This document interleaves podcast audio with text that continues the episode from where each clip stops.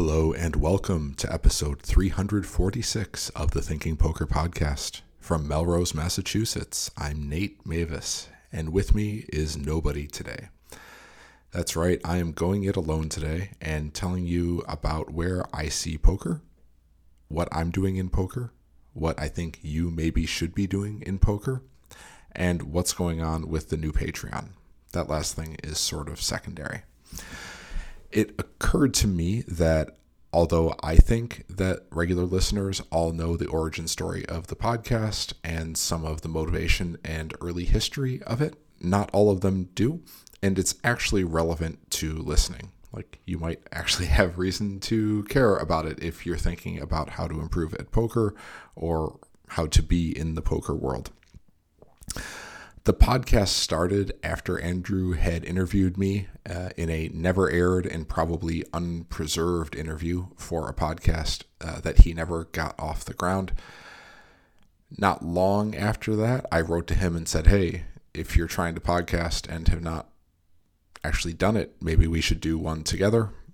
That was September 2012. The rest is history. It's been uh, over eight years that we've been at it. And I mentioned that not just to reminisce, but to say that some of the goals that we had then, or at least goals that I had then, uh, really have to be different now. Um, I wanted to do this podcast in part because I thought that poker was really badly underexplained, under uh, historicized, understudied as a discipline and as a cultural tradition. And I wanted to just get down in some fixed form important things about poker. Another way to say this is that I wanted to do for poker what Kevin Goldstein and Jason Parks had done for baseball in the Baseball Prospectus podcast, which is take what baseball was really like, not what you'd read in a couple inches in a newspaper, and get it out into the world. The difference there is that there were already a lot of books about baseball, and if you knew where to go to find them, the very best blogs, the very best books, the very best magazines, etc. You could get some real sense of the baseball world as, as it actually operated, uh, you know, even if you weren't in the game. I am not sure that any such thing was available in 2012 for poker. Maybe it still isn't, but there's a lot more material out there. But really, what's different about poker is that it's come so far. Uh, so there is more media. Uh, I think the game has has changed, but there's more um, availability for you know casual people to figure out what's going on at the very top end of strategy. And I also think that you know there's just been eight more years of you know, literature and blogging and books and comments and interviews where you know, it's a, just a little bit easier to get a sense of what poker is actually like. But the the, the strategy of poker is completely different. Um, here, I have to make a confession, which is that when I started this podcast, I sort of thought deep down, or at least felt deep down, that not that I played as well as Andrew, not that I knew as much as Andrew about poker, but that I could kind of hold my own. And that if we talked about poker, you know, there would be some times when I might, you know, get the best of him in a in a poker conversation. Not that it was ever competitive, but you know, I I, I thought I really had something to add at a pretty high level of of discussion about poker tactics. And if you go back and look at some of our early shows with uh, like Ben Wilinofsky, that strategy segment, then I think it would have been really advanced um, in the context of poker thinking at its time.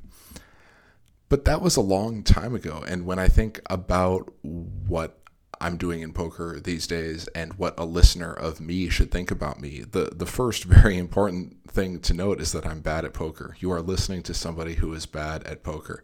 Uh, Andrew has been studying the game just about every day for, for these intervening years, and he was really good to start with. And he's a, a true bona fide expert. And I've been off programming computers most of that time and uh, changing diapers and doing such things. And, you know, the game has at the highest levels uh, really completely passed me by.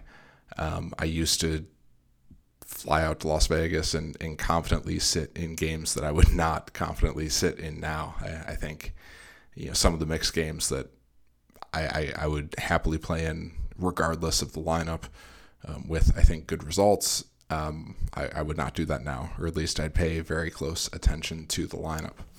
So if you hear me say something, that doesn't mean it's uh, it's coming from an expert perspective. Um, I do think that the combination of uh, Andrew and or Carlos uh, and me is is is a good one, and uh, I I do study the game, but I think it's important to recognize that.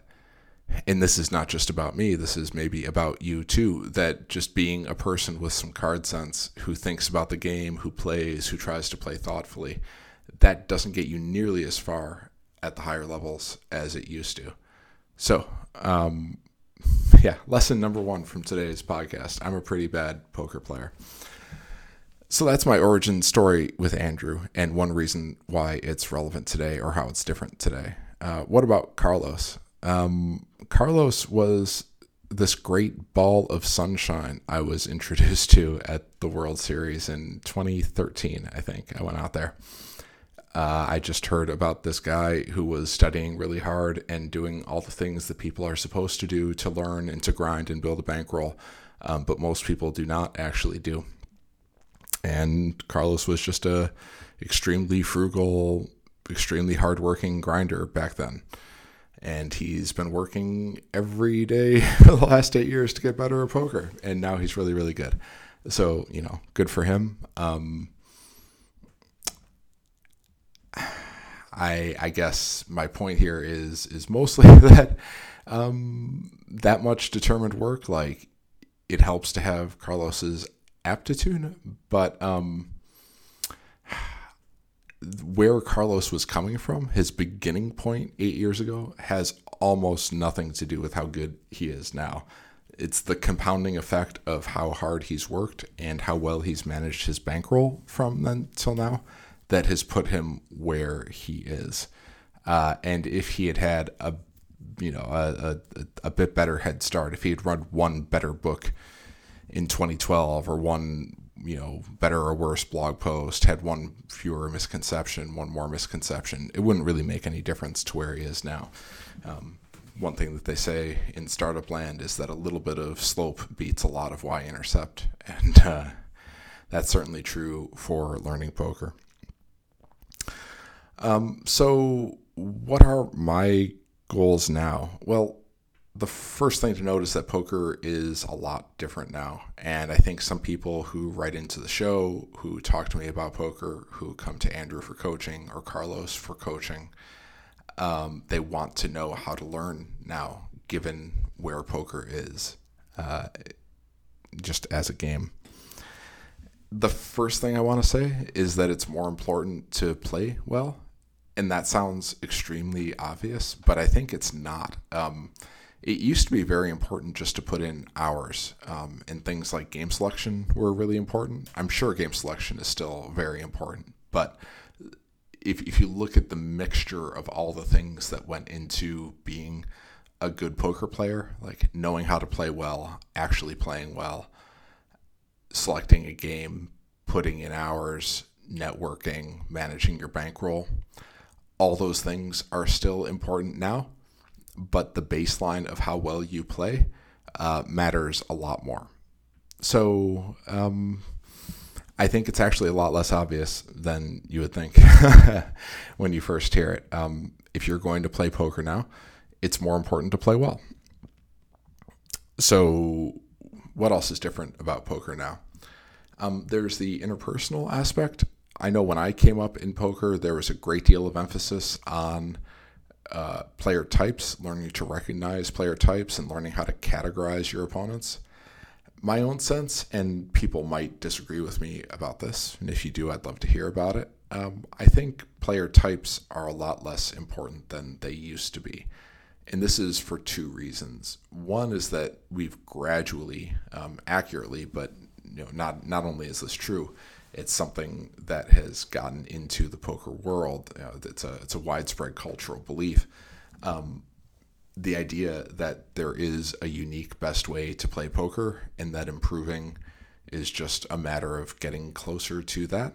You know, people used to be pluralists about good poker play much more than they are now. It's like you can be a good tight player, a good loose player. It's like, you know, this person can be Howard Lederer and that person can be Gus Hansen and they can both win a lot of money. You know, that, that was something that people said a lot. You know, it's more important to be true to yourself than to try to play in some specific way.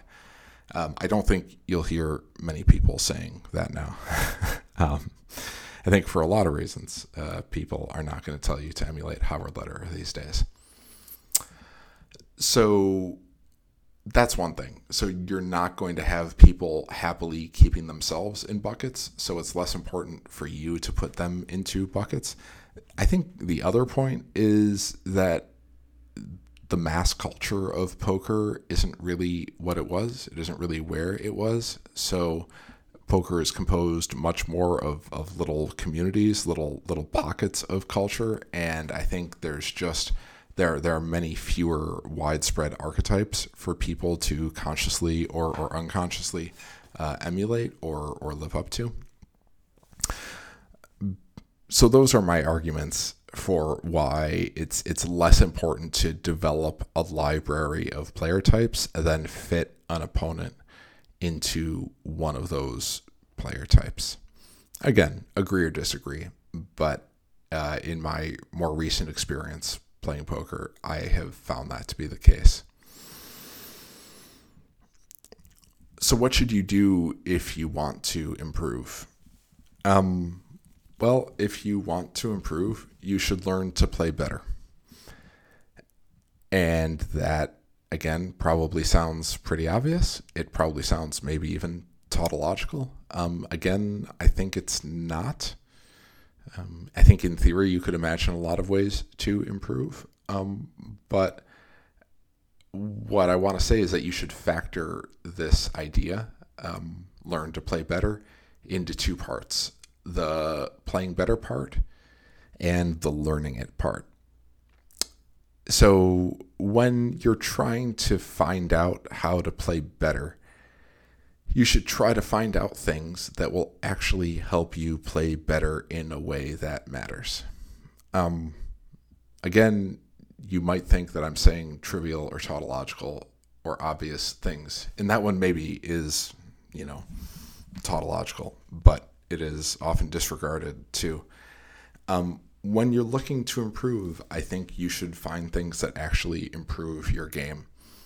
I know this was a leak, or this points to a leak that I definitely had. Um, really, through my whole poker career, is viewing improvement at, at poker as a sort of aesthetic thing, or uh, being over systematic about it. You know, I I like math. I like to know things from the foundations, and I've thought like, well, I should just start from the beginning and learn game theory, et cetera, et cetera. I mean, game theory is important to learn, but you know, knowing how to prove various axiom systems is probably not very important to being good at poker. Uh, but the more important part is to think about what actually makes an EV difference in your game. And I know here I'm saying something that you've probably heard a lot of places and, and you might even be numb to, but boy, just about everybody ignores this, um, including myself. It's very, very hard to do. Um, I think it's important to treat improvement at poker as something like an optimal search problem. So it's it's less like learning to play a scale on the piano um, or or do a perfect uh, I don't know or do a perfect double axle or something like that. And it's a lot more like searching for leaks and plugging up the biggest one.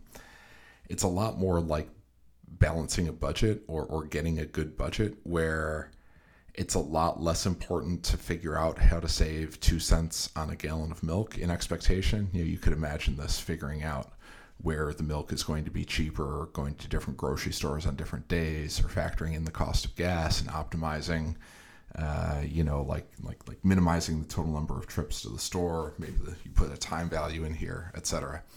But like the amount that you can possibly save on on milk, supposing that you drink milk, um, optimizing your milk budget for the year, probably, probably, for most people under most conditions, uh, has almost nothing to do with your overall financial health. It's a lot more important just to track all your spending and all your income and figuring out how to optimize your overall financial picture. Which, by the way, could have a lot more to do with learning how to earn more income than with uh, learning how to spend less. But that's a that's a separate issue. You have to view it. I suggest you view optimizing a budget, or at least that some people would profitably, so to speak, view optimizing a budget uh, as a search problem more than an optimization problem. You know, there are some people who enjoy the art of frugality, uh, who enjoy minimizing expenditures for its own sake, uh, who enjoy the sort of nuts and bolts of all that, and that's great. Um, but you know, for people who practically want to save money, uh, it's more important to you know do an audit to figure out where your money's coming from and where it's going, and then just finding your biggest leaks and plugging them. And again, I think the analogy to poker here is really good because you don't have to plug the leak all the way. I think it can be wrong to say, "Oh, where's the perfect where's the perfect alternative to what I'm doing now?" You know, it's like, "Oh, I'm again, the the budget alternative would be something like I'm going to completely stop eating out. I'm going to you know, never spend money frivolously in this or that way." And that might be the best thing to do but um, the practically better step the more efficient step per hour of time or unit of, of effort that you spend is likely to be figuring out how to cut that by half or 20% or 80% or, or 65% you know. Practically speaking if if you were let's say you're somebody who's trying to to rein in your budget a little bit if you were to find maybe five out of your eight biggest leaks and plug them all halfway, that doesn't sound very successful. You know, I just found five eighths of them and, and I only plugged them halfway on average. Um, in fact, it might be a lot less satisfying. You, you might feel less good about yourself in the short run uh, than if you took some fragment of your budget, like, say, your grocery shopping, and then optimized it, you know, 90, 95, 98, 99% of the way. Uh, but I'll bet you a lot of money the first way is more more effective. So what's the analogy to poker? You know, if you can find five out of your eight biggest leaks and plug them even a little bit, even then then you're going to be doing so much better. Um, I was just listening to Thinking Poker Daily the other day, one of the episodes that I did not co-host, and uh, somebody cold called out of the small blind with with uh, Jack Ten offsuit. I didn't know that was a thing, or maybe Andrew and I were talking about this in a different context. And Andrew had said, "Oh, look, I, yeah, I was just playing with solvers, and they called looser out of the small blind uh, than than I would, or that I thought was correct."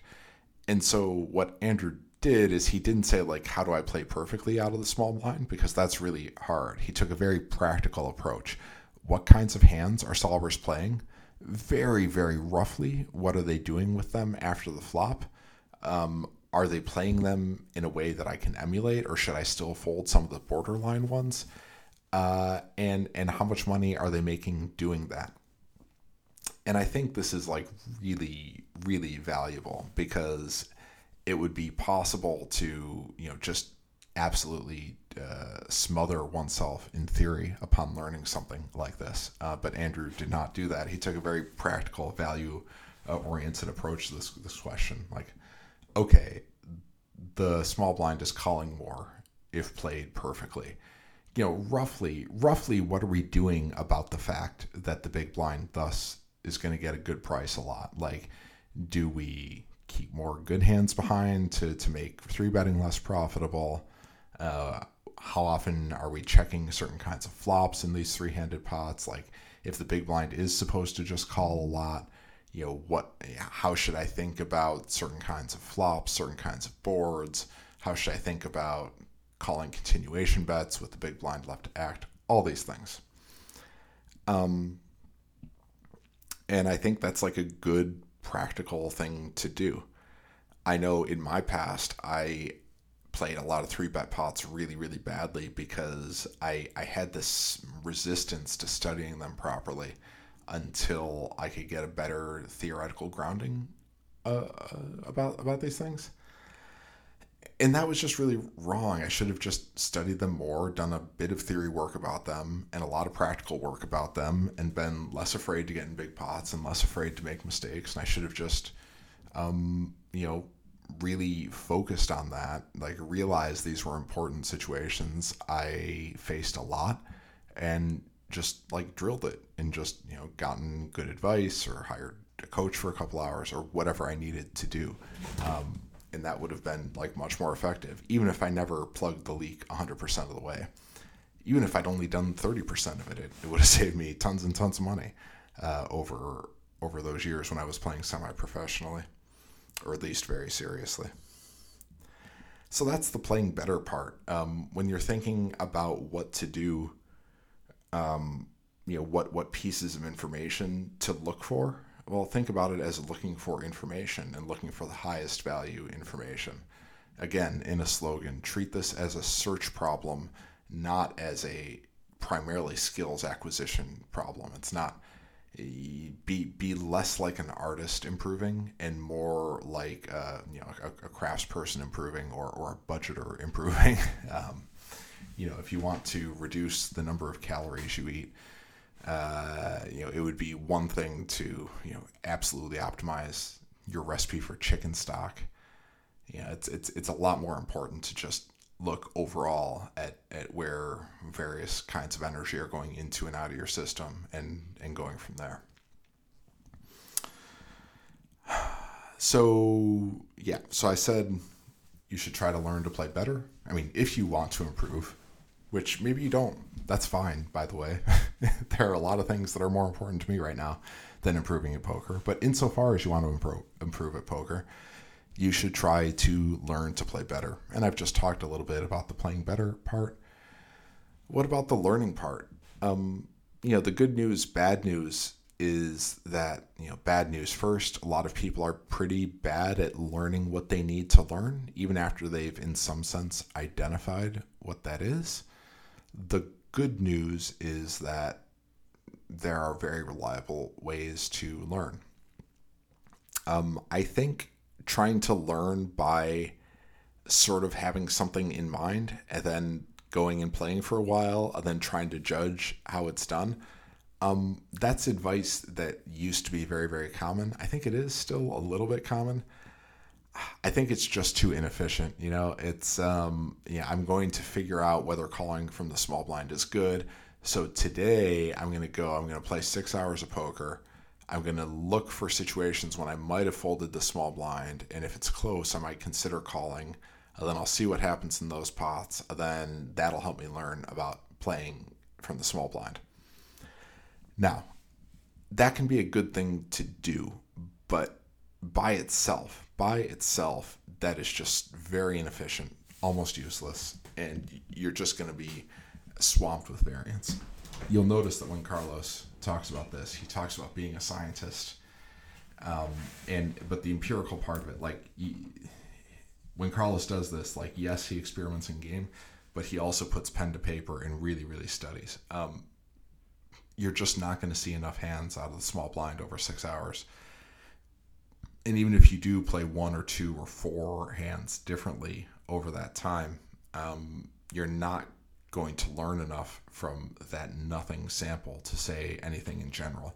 It might, might, might help you point in a certain direction, but um, that's just not the right way to approach it. So certainly playing can be part of this, um, but you, you need to take a more active approach so part of that is like looking for ground truth or reliable indication when you can get it. Uh, if you have access to a solver and can find solved ranges, that's great. Uh, Andrew is fond of saying that uh, uh the the recent Acevedo book, Modern Poker Theory, I think it's called, has a bunch of solved ranges in it. You know, that's that's a lot better. That's that's news you can use, or at least something you can build off of. And you know the time it takes you to look something up in a book and think about it that's a lot better than driving to the casino and playing poker for six hours to you know to try to extrapolate something from four hands um there's also the issue about like ingesting information. Um, a lot of us are really bad at remembering things. Um, poker is not so much. excuse me. It's not so much a memorization game, but insofar as it is a memorization game, uh, you can use research that's out there on how to memorize things really well. Um, Google spaced repetition or a program called Anki, A N K I. You will read more than probably you want to about this, but the idea is that insofar as memorizing things can help, there are better and worse ways to memorize. And there's also like a fair amount of research about performance, about actually playing well. And I know I said earlier in this episode that that's less important than it used to be, um, or at least I implied that. You know, I, I still think playing well is really important. And if it is relatively less important than it used to be, that's only because having the baseline disposition to be able to play well is, I think, much more important than it used to be. Um, so really think about your performance, and in particular, I think uh, having an empirical approach to this, auditing what you do, and having somebody at first yourself, but ideally somebody else, really go over your hands and really um, you know use all the sample size you can get. You know, use your whole database if you can. Uh, you know, look at your hands over a wide variety of situations. I think your leaks are not where you probably think they are and you should do everything possible to try to um, you know examine your play in a variety of situations. There's a saying in, in computation in, in programming that the bottleneck is usually not where you think it is. Um, even if you have good intuition about, say, algorithmic complexity or system design or whatever, if you actually profile it, if you actually take an empirical approach and look at where uh, either the time bottleneck is or or where a lot of compute resources are being used up. Most of the time, in any kind of complicated system, um, or even in a lot of simple systems, it's not where you think it is. Poker is, you know, a complicated game. The way you play is complicated. Um, I, I suggest you do everything possible to remain open-minded about where your leaks are and to do everything you can to to audit your play and to improve your play in uh, in ways that you might not have considered. Um, I know I see a lot of autopiloting when I go to the casino or when I used to go to the casino back last year. I wonder if it'll ever open again. But that's not the point. The point is, um, you might autopilot a lot more than you think you do. You might play badly a lot more than you think you do, or in places where you don't think you do. So um, that's that's the learning part. Again, uh, if you're thinking about learning to play better, you know, by play better I mean search for ways to play better, and by learn I mean think about how you can actually incorporate that. That might mean using insights from you know performance science you know, for you know, and and use spaced repetition if that can help uh, if you need to memorize something, memorize it well. If your uh, if your performance is bad in at such and such a time or in such and such a way, you actually take a scientific and empirical approach to that. Yeah, I've started talking about myself a little bit and about uh, computation a little bit. Um, once again, this week, the advertiser on the show is me.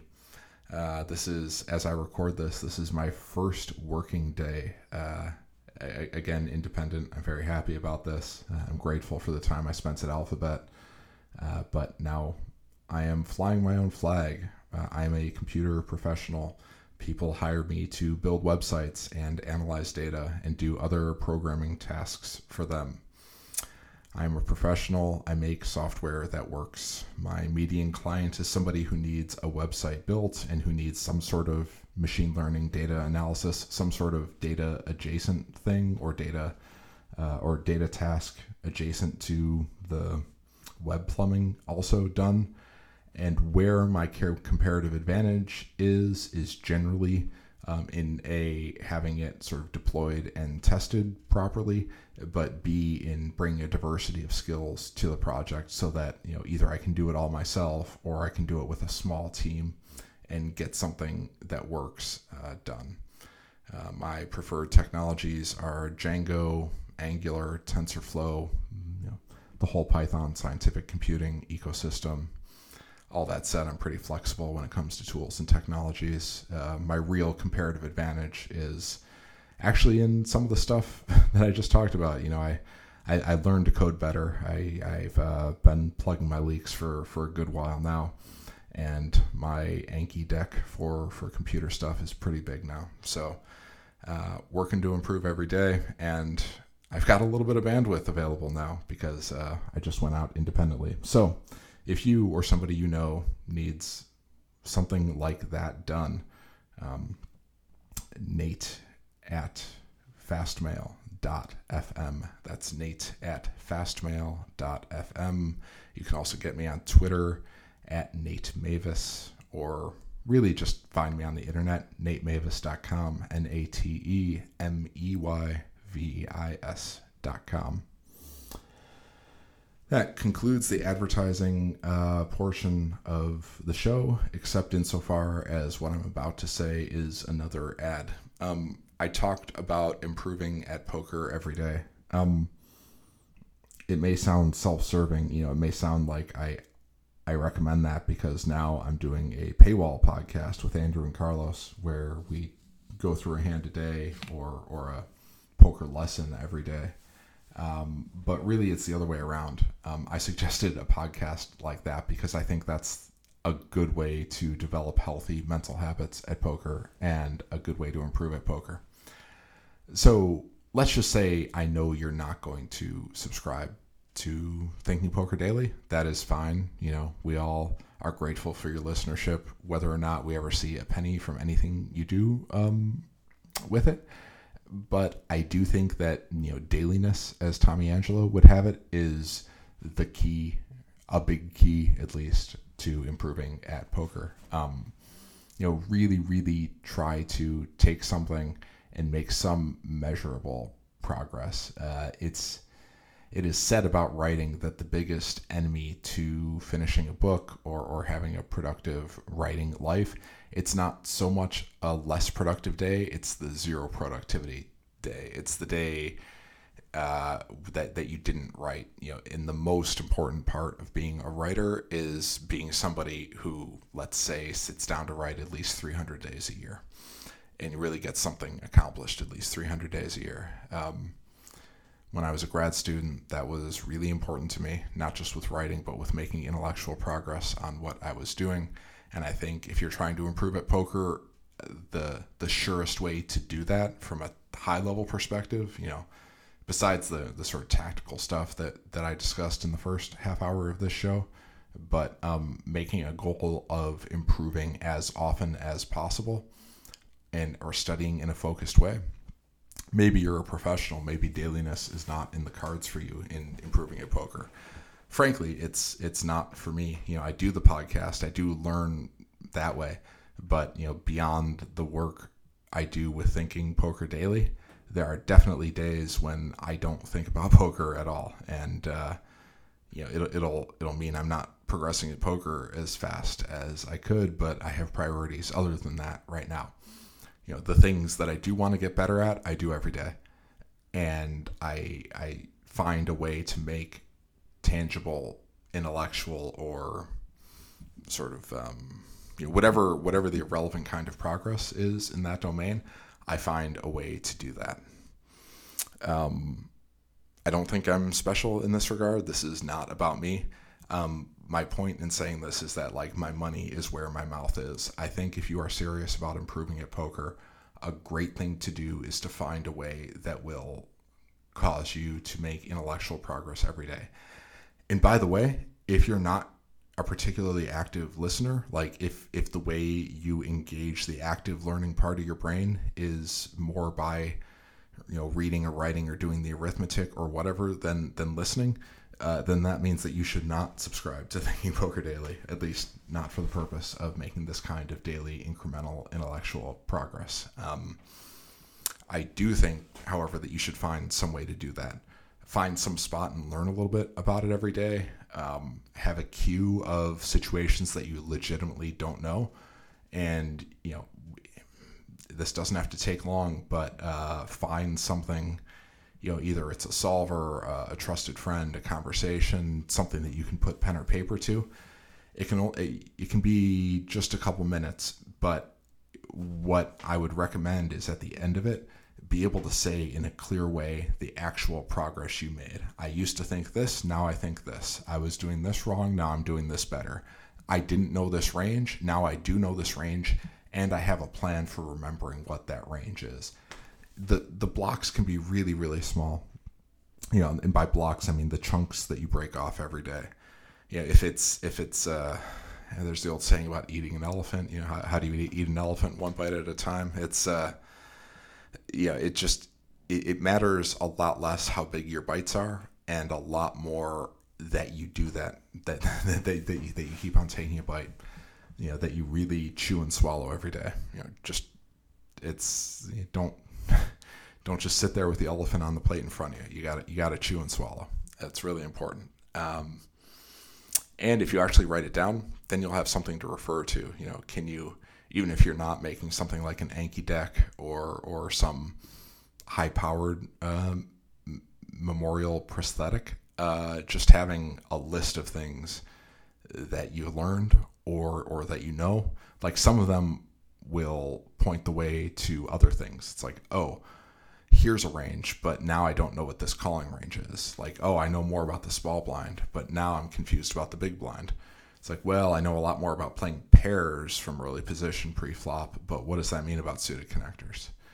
Yeah, as you actually understand things, that, that's the thing about actually understanding is that the more you find yourself actually understanding, the more questions will open up for you. So, um, if you if you make notes about what you're learning, then you won't run out of really high value things to study later.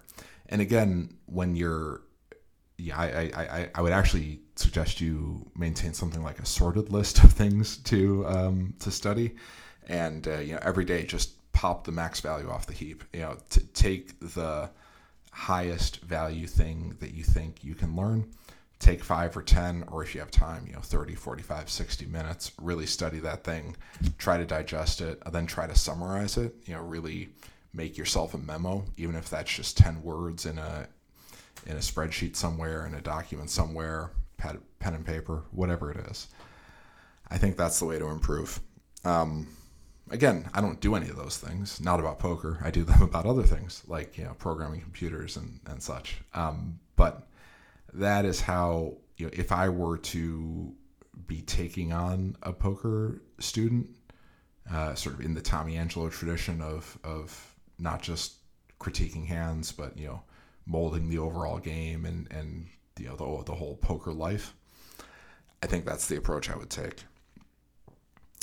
So, you know, that's a, a brief history, not a whole history, but a, a brief comparison of where the podcast was eight years ago and where it is now, where I was eight years ago and where I am now. And again, the summary there is eight years ago, I was pretty good at poker, comparatively speaking.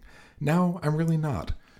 And, and I'm okay with that. Um, and if you're listening to this, uh, trying to get better at poker, you know, hopefully I've said some things that will clarify your thinking and and you know make you make you pull in the right direction. You, know, you can pull a lot of weight around. You know, go to any gym, you'll see a lot of people pulling a lot of weight around in a way that is not going to help their bodies. You got to do it in a focused way. There's a happy flip side though, is that if you do do it in a focused way, you can actually improve your body a lot with modest, not not trivial, but modest amounts of effort. So if you really want to want to lift that weight at the poker table, if you want to be stronger at the poker table, um, you know, do do good focused workouts. You know, pull that weight in in the right focused way in the right direction. And uh, sincerely, I hope you all have a great day. Take care. We'll talk to you next week.